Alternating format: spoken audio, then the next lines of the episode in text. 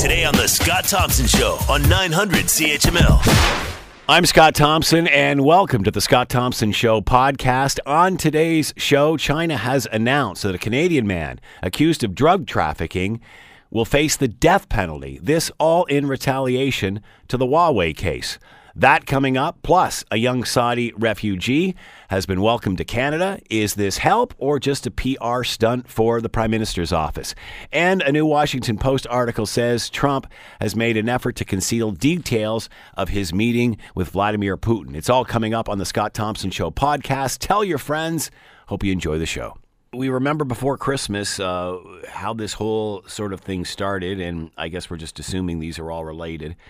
Uh, the arrest of the Huawei CFO in uh, sorry Vancouver, uh, well, uh, changing flights prior to Christmas. Uh, then after that, we saw uh, two Canadians detained and being held there, a business person and a, a former diplomat, I guess. And, and, then a series of other people who, over time, I guess, not much news came of them, and it, it appeared as if they were going to be released. And uh, then, of course, the story uh, comes in of that of Robert uh, Schellenberg. Uh, he had been charged with drug trafficking in uh, in China, and all of a sudden now he faces the death penalty. Uh, it appears as if his his, uh, I guess, route to justice has changed a little bit. To talk more about all of this, Gordon Houlden, uh, Gordon Houlden is with us. Gordon is the director of the China Institute, professor of political science, University of Alberta, and is with us now. Gordon, thank you for the time, much appreciated. Thank you, Scott. Are you surprised what has transpired here? I say yes and no. I, mean, I am convinced that the decision to uh, order the um, uh, the retrial and appeal, um, the timing did not look good for Robert uh, Schellenberg uh, because of the Huawei event, and I think we've now had quick confirmation of that. Uh, Chinese justice uh, moves very swiftly. The fact that this is only a few days after the Chinese announced the retrial is not surprising. I think he has about 10 days to appeal the death sentence, and it could be carried out in within shortly after that time frame. Uh, China doesn't waste time in the judicial system, and uh, this so this is a real present danger to him, to his surviving.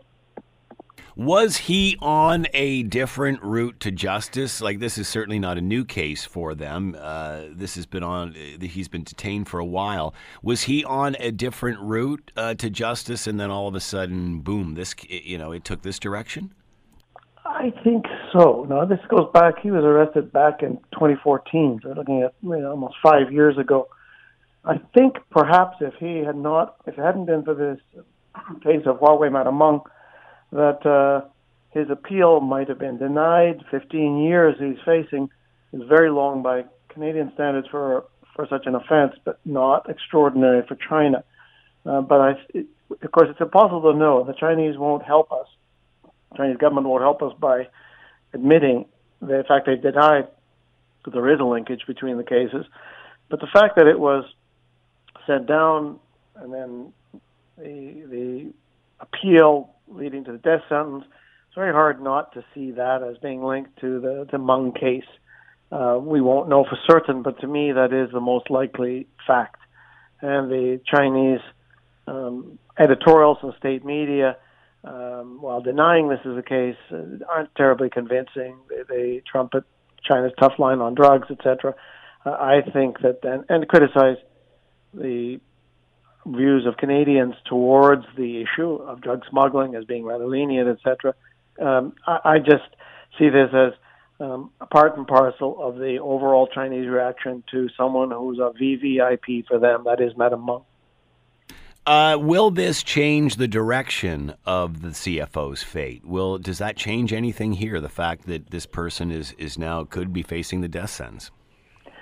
It would be very hard to do so. The um, Canada has been saying, I think correctly from the get go, that this matters before the courts, um, and there is no precedent, no way, and quite frankly, in which the prime minister could call the judge in question. There is a last review that is should the extradition court determine to proceed with the extradition, uh, the judge so determining that was a case to be heard in the United States, the justice minister has an opportunity to to uh, intervene, one last chance.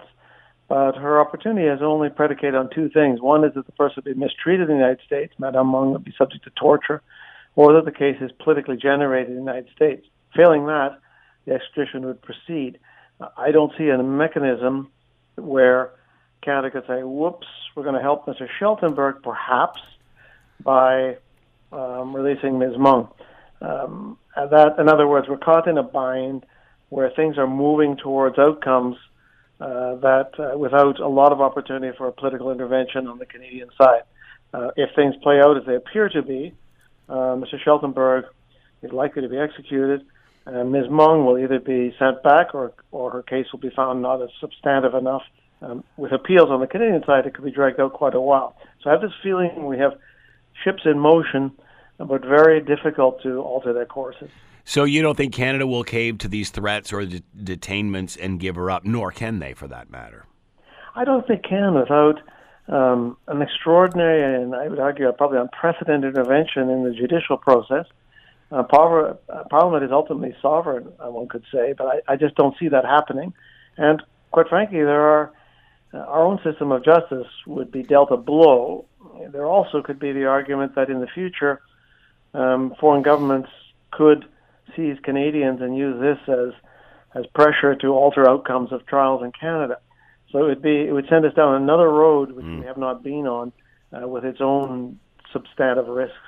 Do you think uh, uh, Schellenberg has sort of been kept on the bar on the back burner as a bargaining chip for whatever is needed?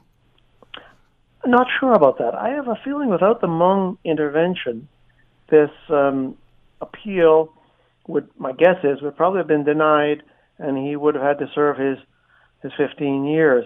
Uh, but when this, the Meng case came up, and he then he had appealed only briefly before the Meng case, so he then opened the door to what would appear to be political interference in his case at the highest level.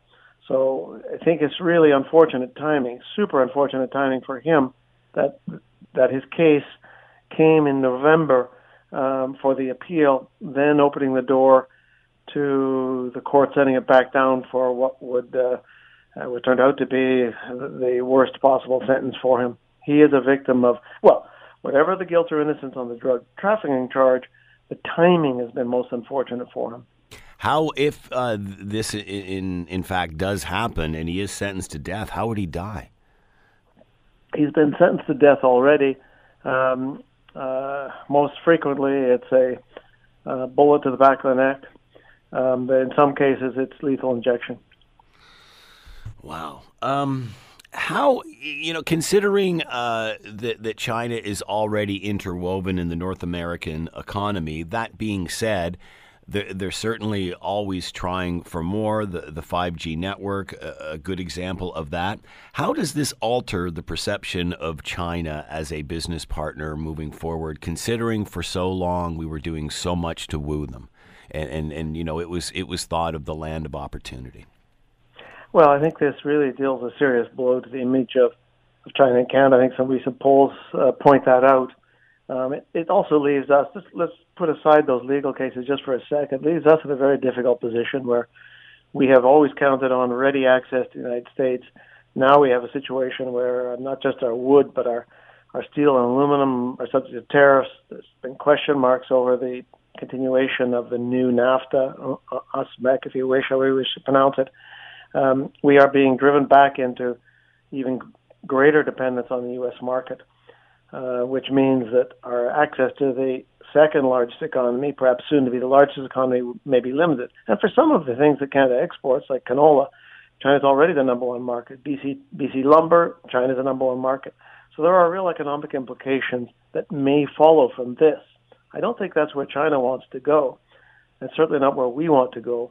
But with public opinion in Canada, I think pretty solidly um, upset about the treatment of Canadians there, uh, I think that there, it'll be impossible in the near to medium time frame to have anything like an FTA with China or something that is a uh, would would give us better access to the China market. It's going to shift opinion, at least in the interim time, strongly against China, limiting, I think, the options of any government in that regard. Considering China and their movement uh, to to markets here, are you surprised by how they're handling this? Because they're certainly not doing Huawei or anyone any favors by any of this they are not doing Huawei any favors. And uh, while I think it makes it even tougher to grant Huawei access to 5G, the government may not want, the Canadian government may not want to make that announcement right now uh, for fear it might hurt the, the status of the detained Canadians. But in the longer term, yes, they're not doing themselves a favor.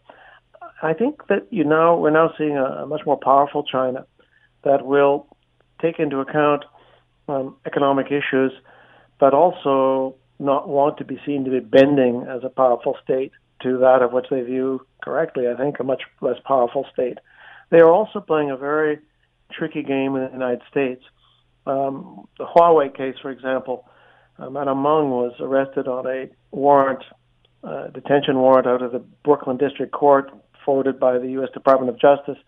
But we've not yet seen any retaliation against the United States. That may come eventually, but I think they, they would like to isolate the weaker partner, that's certainly us, until they see whether they can get a deal uh, with with the United States. So they're not above making putting economic considerations first. I think that we are uh, paying the price for being a smaller, less powerful country.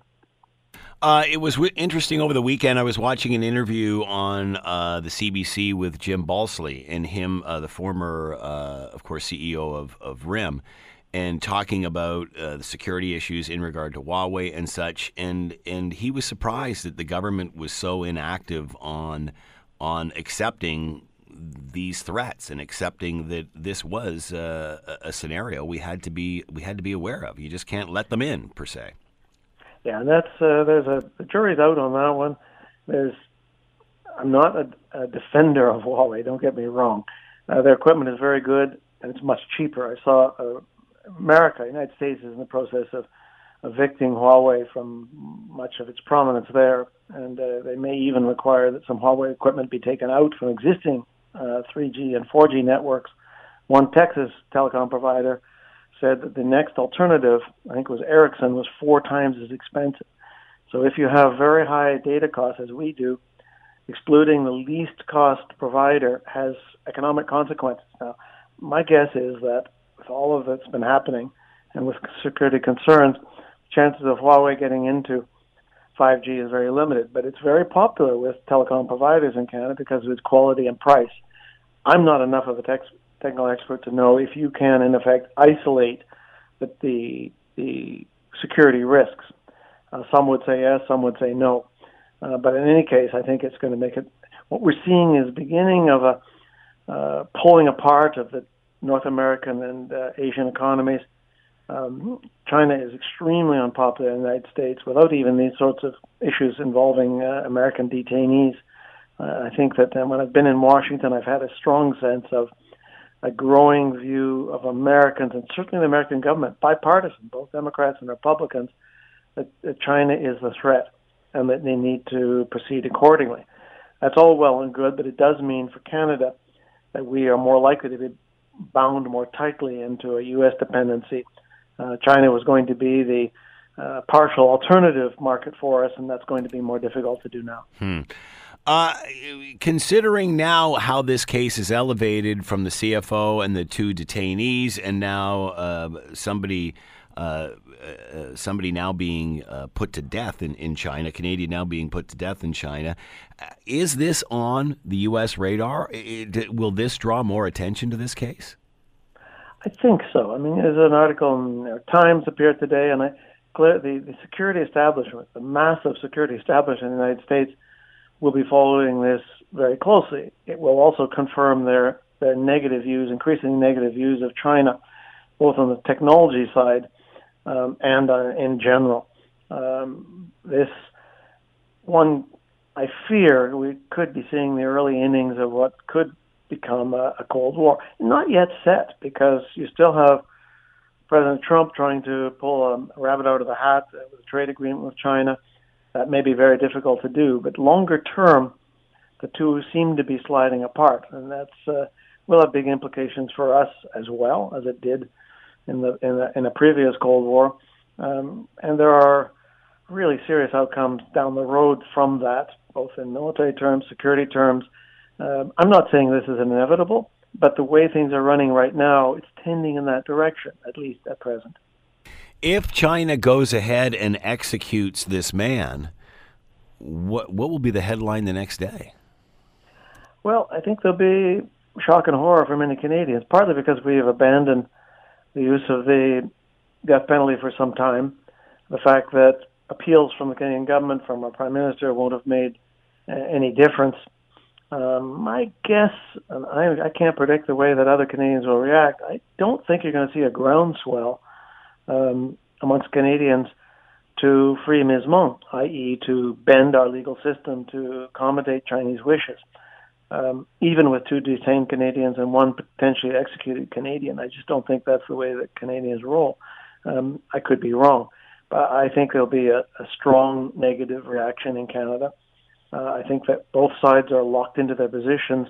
Both believe that they are are right in what they're doing, and uh, that doesn't make for easy compromise. On the Canadian side, compromise is exceptionally difficult, if not impossible, because it is before the courts any reason uh, you know we talked uh, way back when uh, when when the first CFO was uh, when the CFO was first arrested and then retaliation started and then it appeared then it appeared that there was you know one more and then another one and then another one any reason to think that this isn't going to continue until the CFO is released or whatever and and, and we all know that's going to take some time well, we have two Canadians whom we believe were detained for security reasons. There was one case on an immigration file where they may simply not have gotten the benefit of doubt would have been the case earlier, and she's been released and, and returned. Right. Um, the danger period for me would be if and when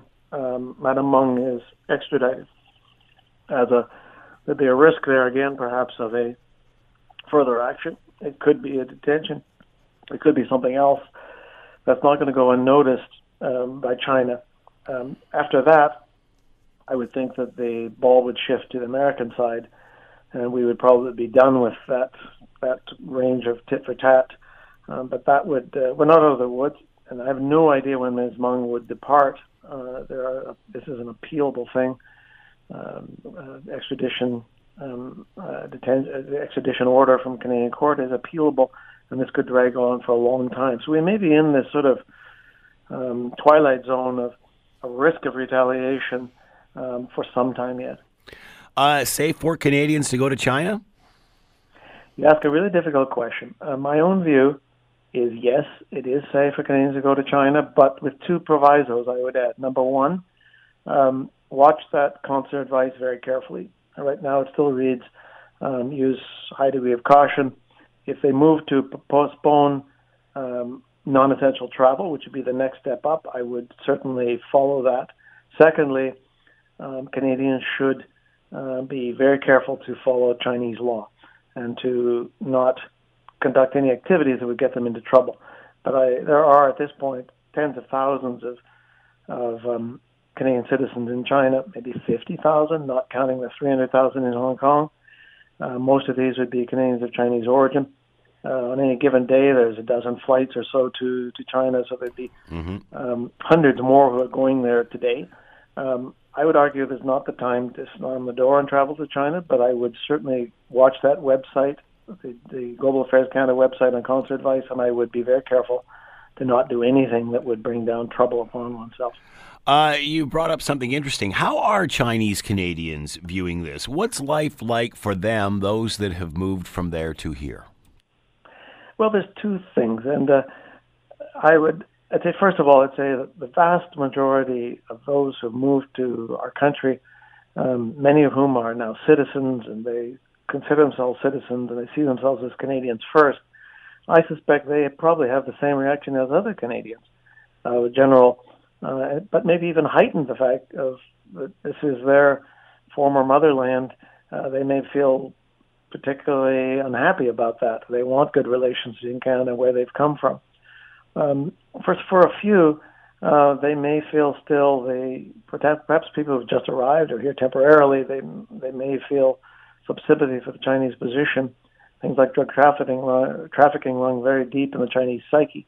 But my general impression uh, from talking to Canadians of Chinese origin, uh, many of whom uh, live in my current hometown of Edmonton and work in my institute, they're more or less horrified this has all come about, and they really don't want that kind of situation uh, pertaining to relations between Canada and China. And this is beginning to contaminate the entire relationship or a good part of it.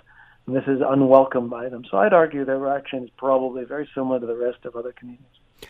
Gordon Houlden has been with us, director of the China Institute, professor of political science, University of Alberta. Gordon, thank you for the time and insight. Much appreciated. Thank you, Scott. You're listening to the Scott Thompson Show podcast on 900 CHML. The Canadian Prime Minister, Justin Trudeau, said on Friday that Canada had accepted a request from the UN to take in uh, Rahaf Mohammed Al Qunun, who had grabbed international attention earlier this week after she barricaded herself in a Bangkok airport hotel room to resist being sent home to her family, uh, which denies any abuse. Her uh, brother and father had showed up to to take her back home. And of course, she did not want to go. Uh, Chrystia Freeland uh, welcomed her into Toronto over the weekend. Guidy Mamann is with us, senior partner, founder of Mamann Sandaluk and Kingwell LLP, and is with us now. Thanks for the time, Guidy. Much appreciated.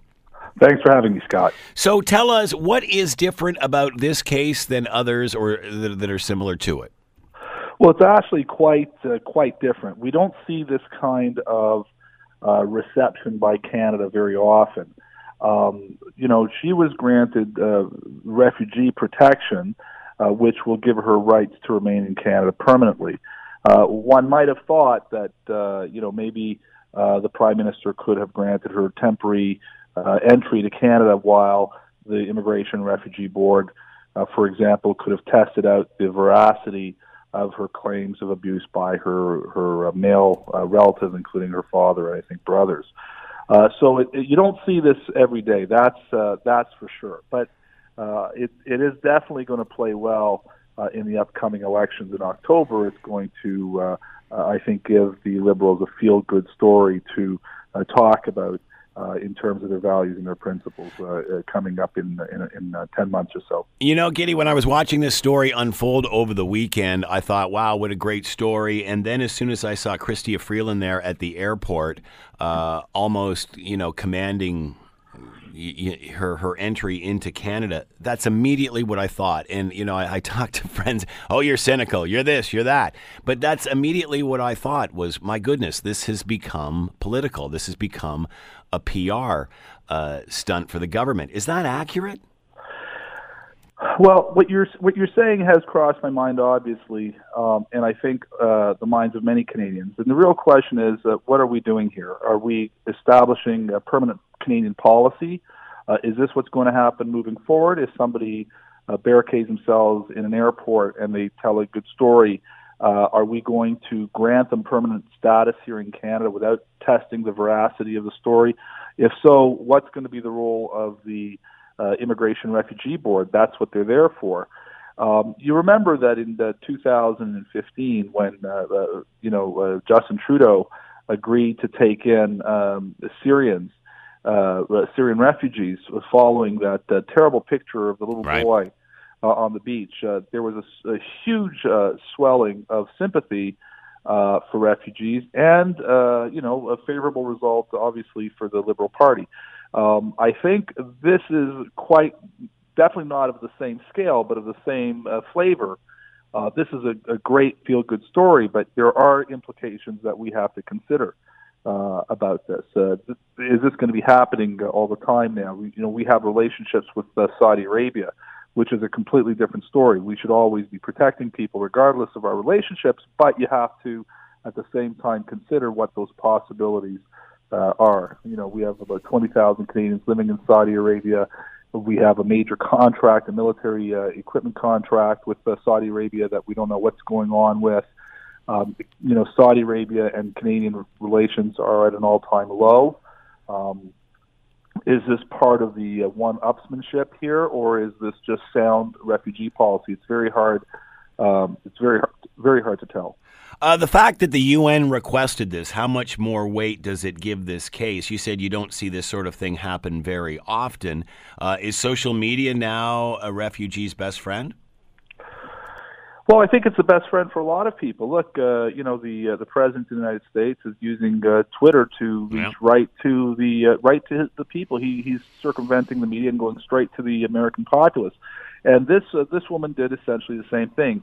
Uh, rather than making her claim to the Immigration Refugee Board and having a council and sitting there and you know filing all kinds of papers, all she did was go on Twitter, let the whole world know what's going on. Uh, you know, the drama ensued. Uh, and everybody wants to look good. The UN wants to look good. The Canadian government wants to look good.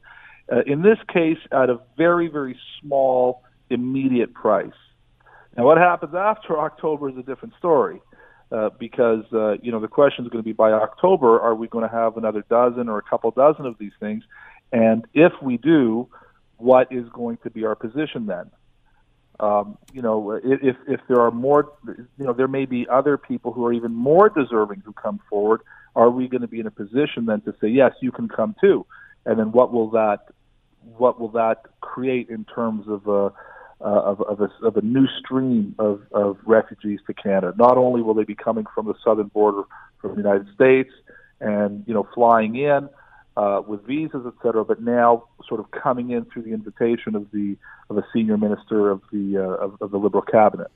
I'm uh, I'm guessing that there are a lot more women that feel the exact same way as as this teen does. Is her case any more serious than the others who are standing in line per se? Well, I, I have no idea. I have no idea that you know there's there there hasn't been a hearing. There hasn't been a process by which we can test the evidence. Are you surprised she was granted immediate uh, uh, citizenship as opposed to going through those steps? I mean, this is similar to the hole in the fence. I mean, you just don't grant it to everybody; you still have them go through the process.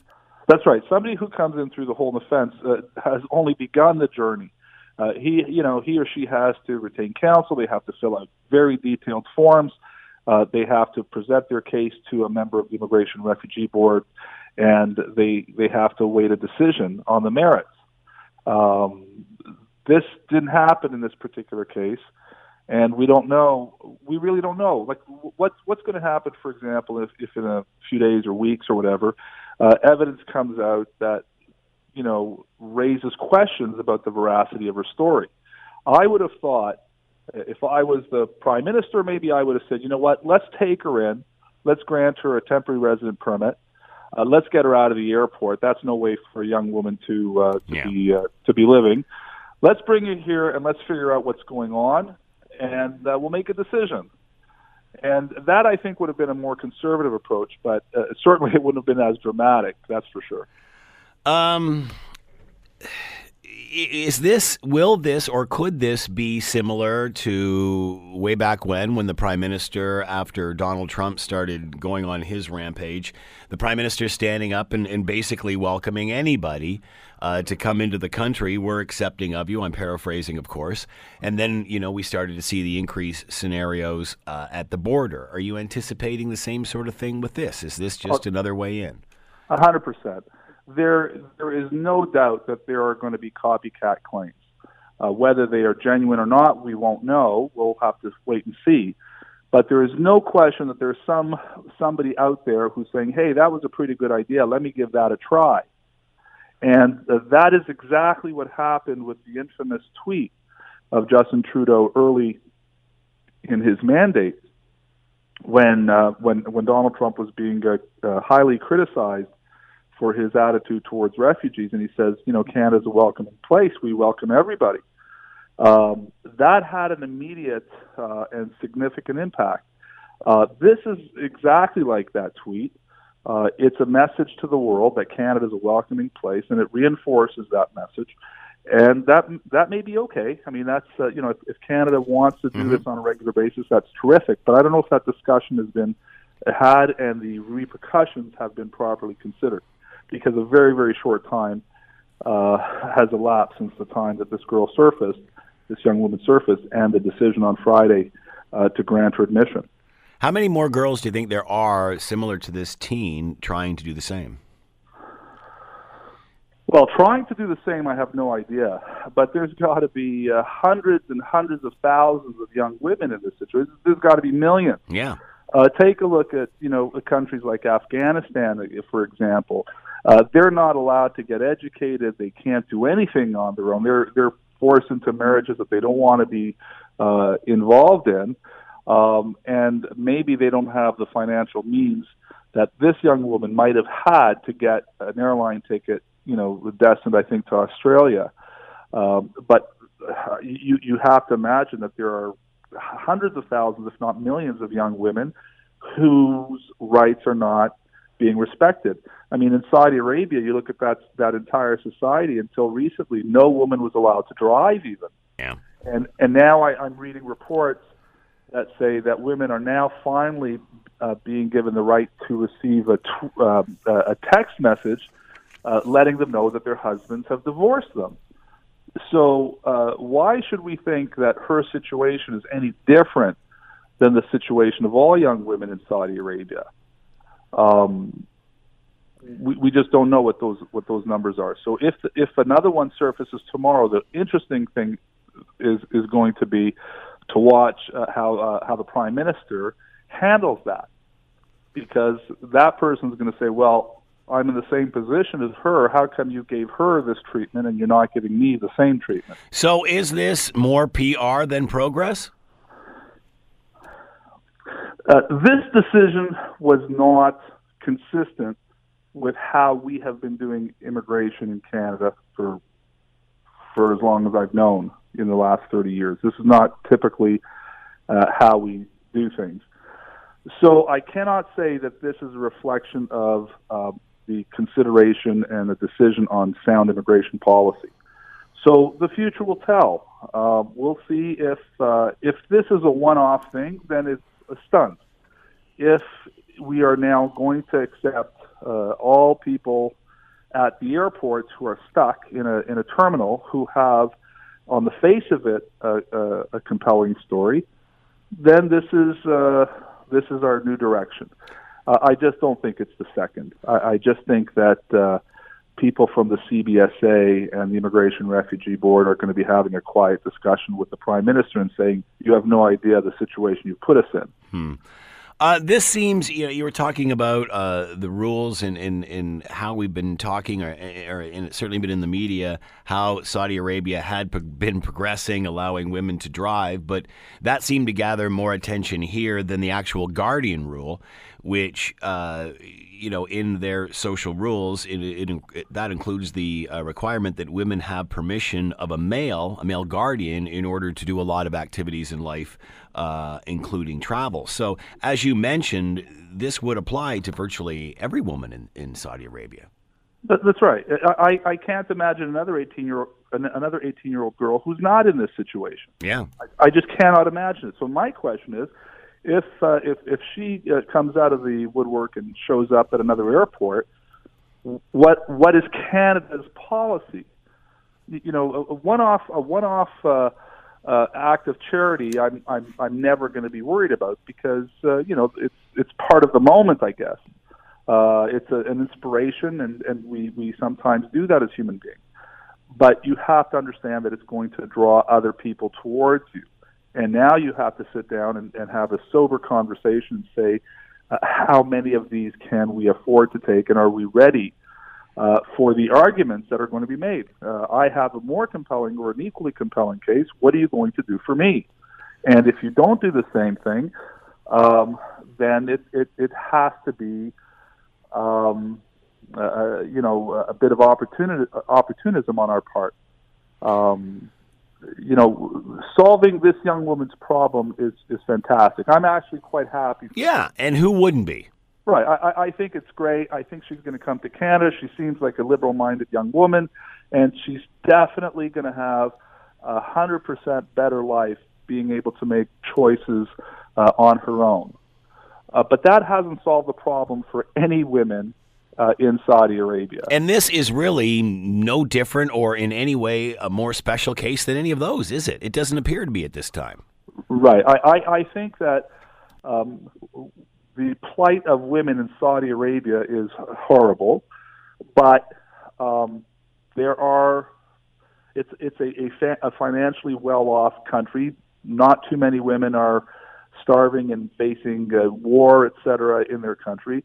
In sharp contrast to the women and young young girls in Afghanistan, for example, who, in my opinion, whose lives are far more miserable than the lives of women in Saudi Arabia.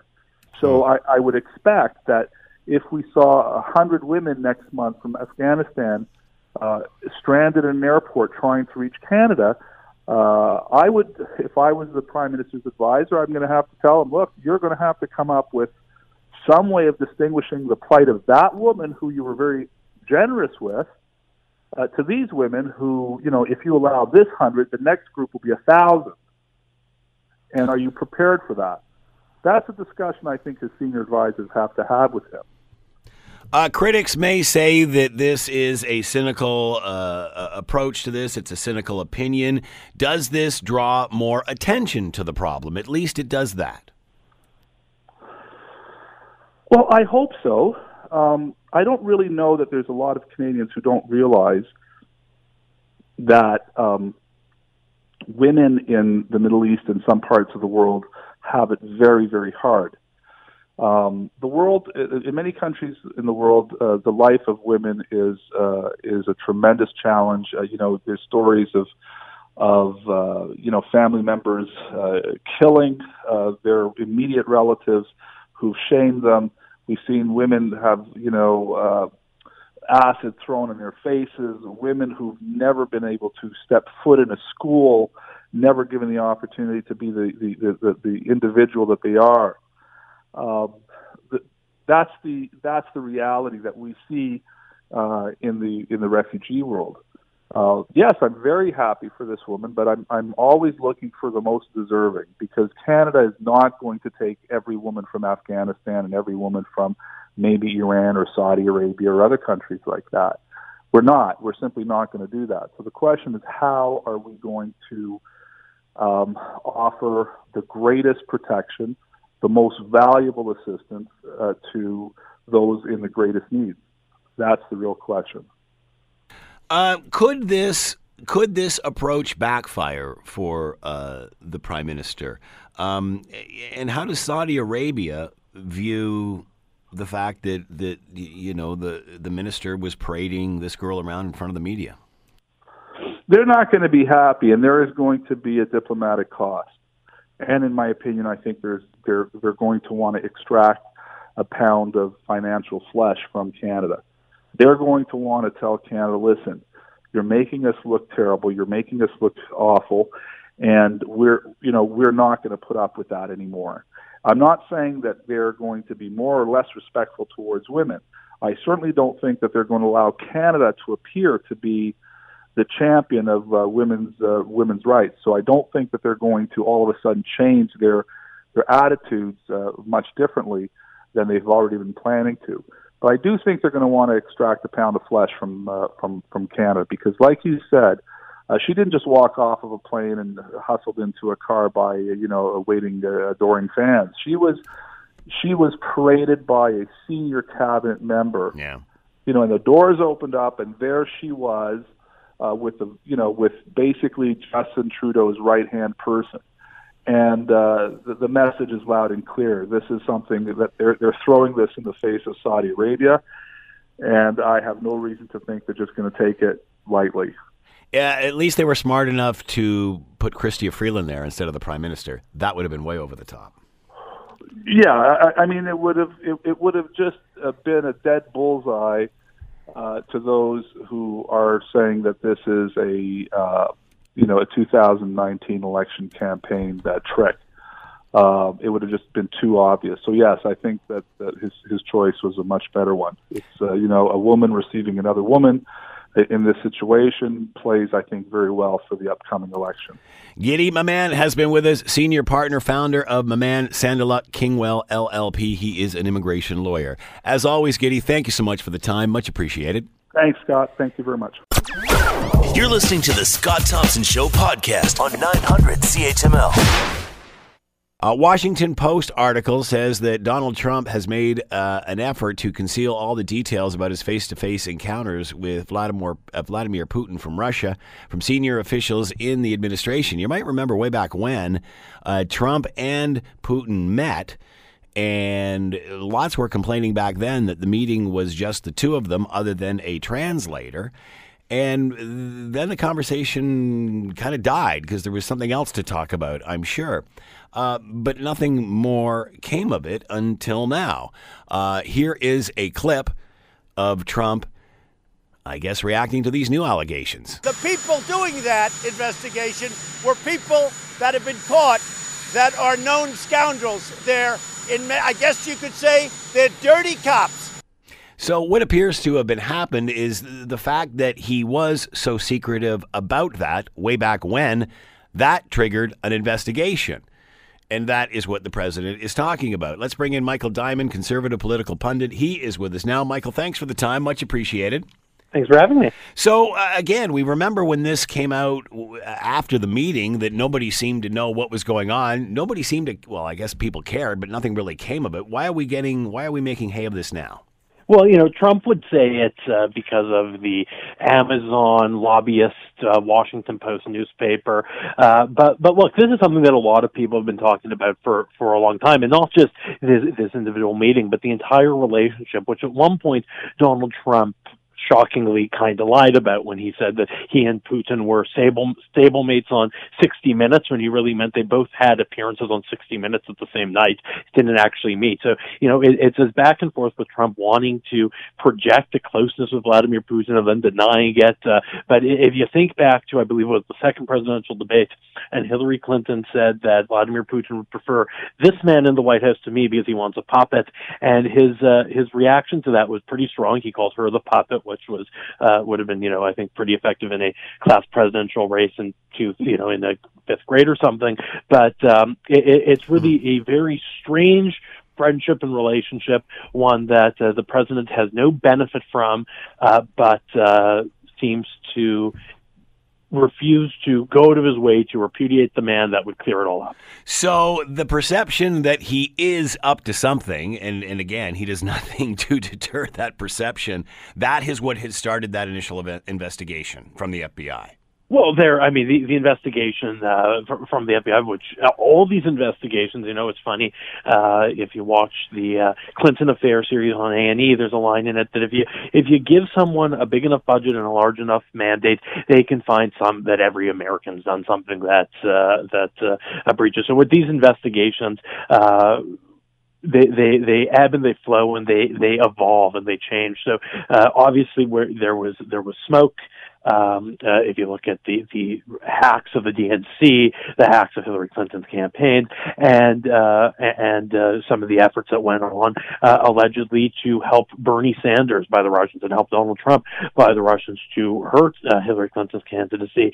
Uh, obviously, there's there's just a critical mass of smoke that has folks realize it's time to move beyond that.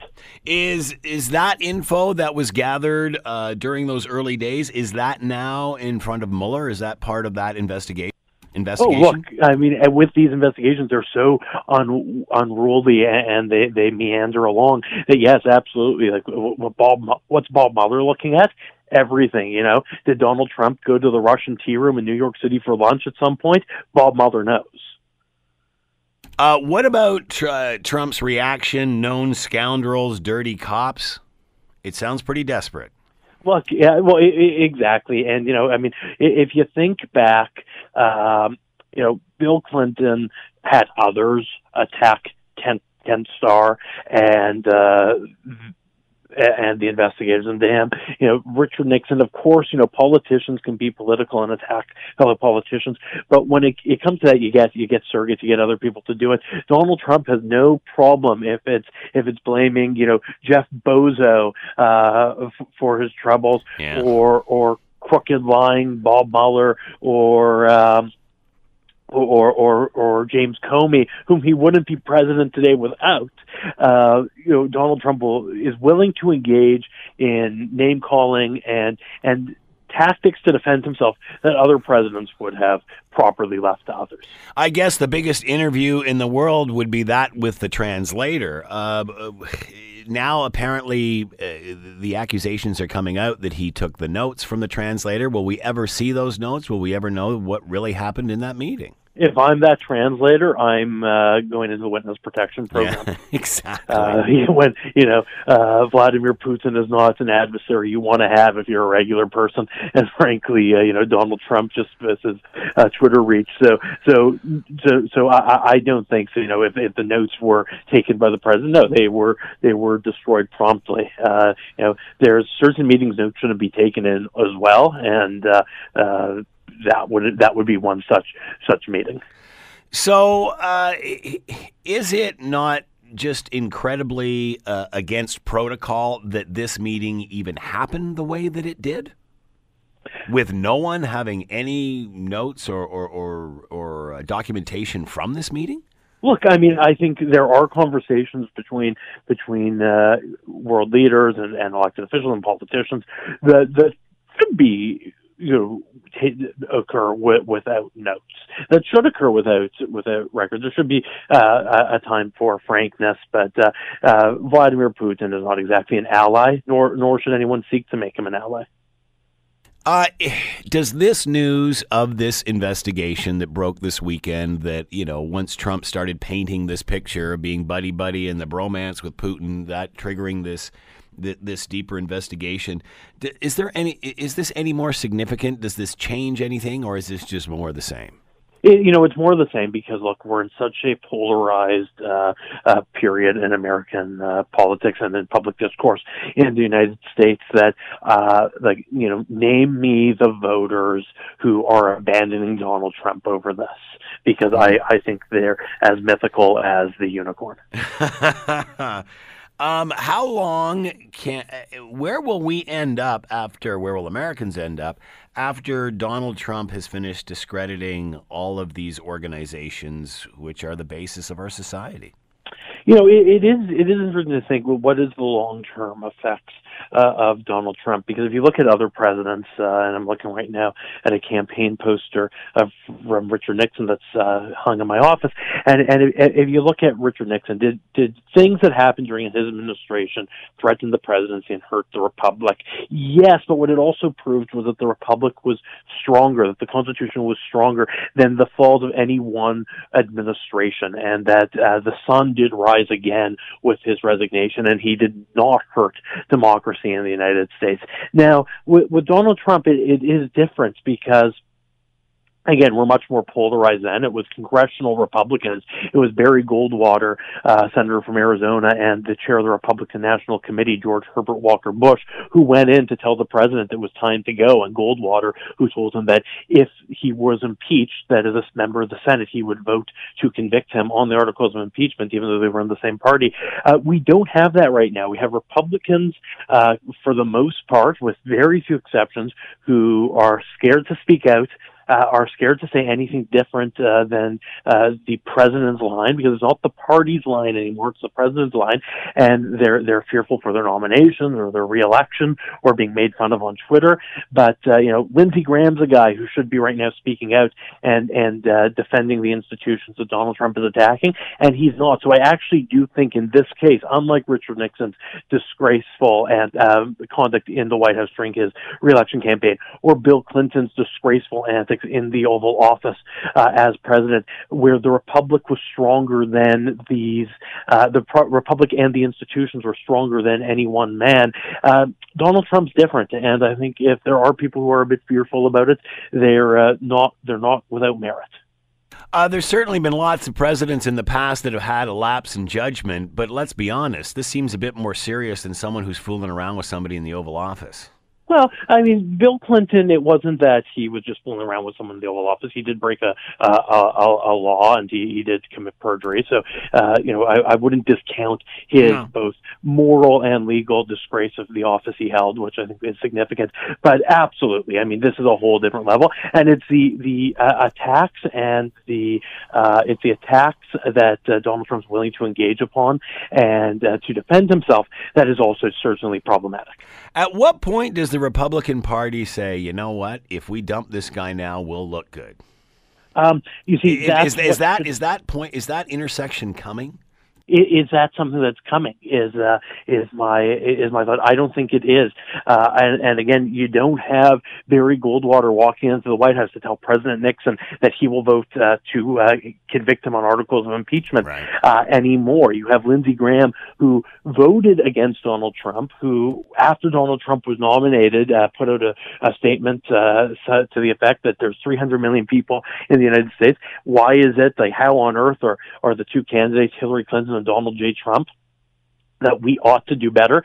Uh, so, so if Lindsey Graham doesn't do this, there, there's very few that will. You know, you see Ben Sasse has sort of slowed his roll. Jeff Flake decided to instead of uh, instead of uh, fight it, he, he uh, didn't seek re-election. I don't know if they're connected or not. Bob Corker, the people who've really uh, if, r- r- m- main large Republican figures who would stand up to him have either slowed down or left which means those hoping uh, who have are holding out hope that we're going to see a Republican resistance to Donald Trump are left standing with Mitt Romney.